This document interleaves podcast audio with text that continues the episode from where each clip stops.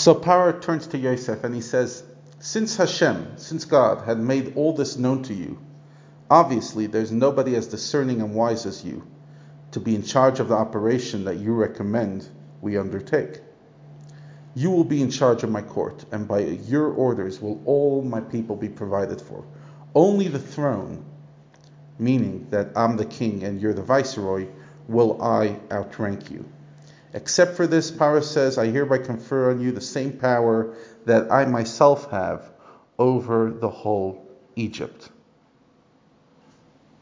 As a sign that he was making Yosef viceroy, Paro removed his signet ring from the finger of his own hand, put it on the finger of Yosef's hand. He had him dressed in robes of linen, a fabric highly prized in Egypt, and placed the gold chain of office around his neck. He had him ride through the capital city alongside his own chariot, in his second royal chariot, and they proclaimed before him, the king's counselor, how wise is he for such a young age? Bend the knee for him. And he was done, thus given kingship authority over all Egypt.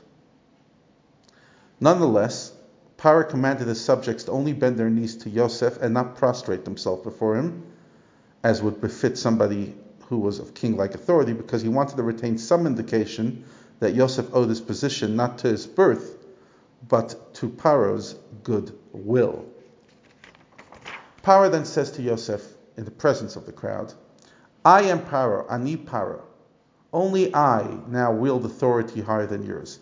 By my authority as Paro, I decree that without your say, no man may lift his hand to bear weapons, or his foot to mount a horse in all of Egypt.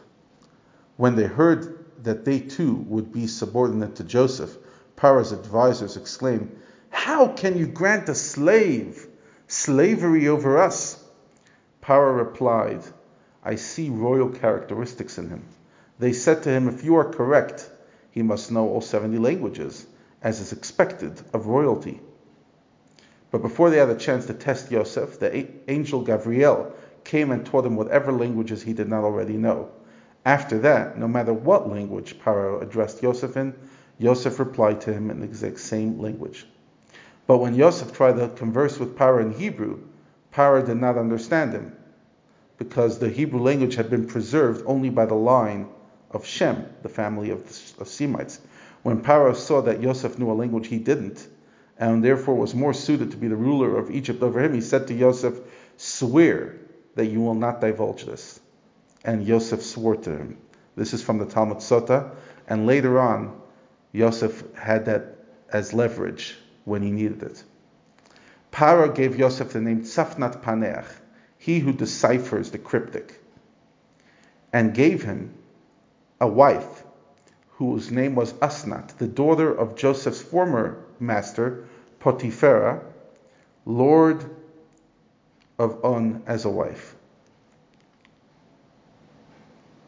Yosef was then sent out to oversee Egypt.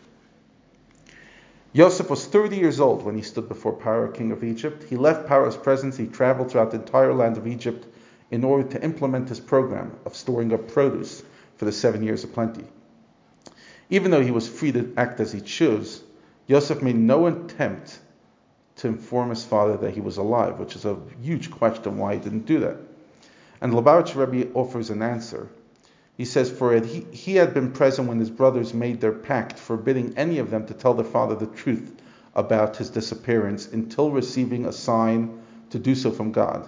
Since Hashem had not given any sign yet, Joseph understood, as his grandfather Isaac had understood before him, that God did not want Yaakov to know the truths, even though at this stage Joseph had full authority to send messengers up to Israel, he didn't. During the 70 years of plenty, the inhabitants of the land gathered grain and deposited in the storehouses in unending handfuls. For there was so much that as soon as one person deposited a handful, the next person in line deposited his. Joseph collected all the surplus food during the seven years that now had come to pass in Egypt, and he placed the food in storage complexes in the cities. It was well known fact that the soil's composition varies from one area to the next. The soil of each locale possessed its own unique properties that enabled it to sustain different crops. It was further known that because of this fact, the crops of any specific locale are best preserved when stored with some of the soil in which they grew.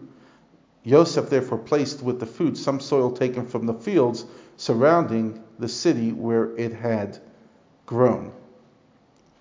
Yosef amassed quantities of grain as abundant as the sand of seas until the treasurer had to stop counting. There was so much to count.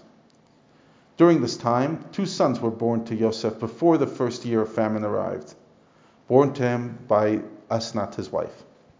Yosef named the firstborn Menashe, which translates as the reason to forget, causing to forget. Because he says, by granting me success, Hashem had made me forget all my past hardships. But this could also cause me to regret and forget, rather, all I held dear in my father's home. Yosef knew that success came with the danger of assimilation. In order not to forget his heritage and family, he gave his firstborn son a name that would constantly remind him, Nashani, that I would have been left from my father's home. He named the second son Ephraim, which comes from the word fruit, peri, because he said, God had made me fruitful in the land of my suffering. Yosef did not attempt to father any additional children after these two sons because he knew that seven years of famine were coming, whereas a single occasional year of famine results from factors connected to that year alone. Two or more years of famine indicate that for whatever reason, Hashem has temporarily suspended his desire that the world grow and thrive.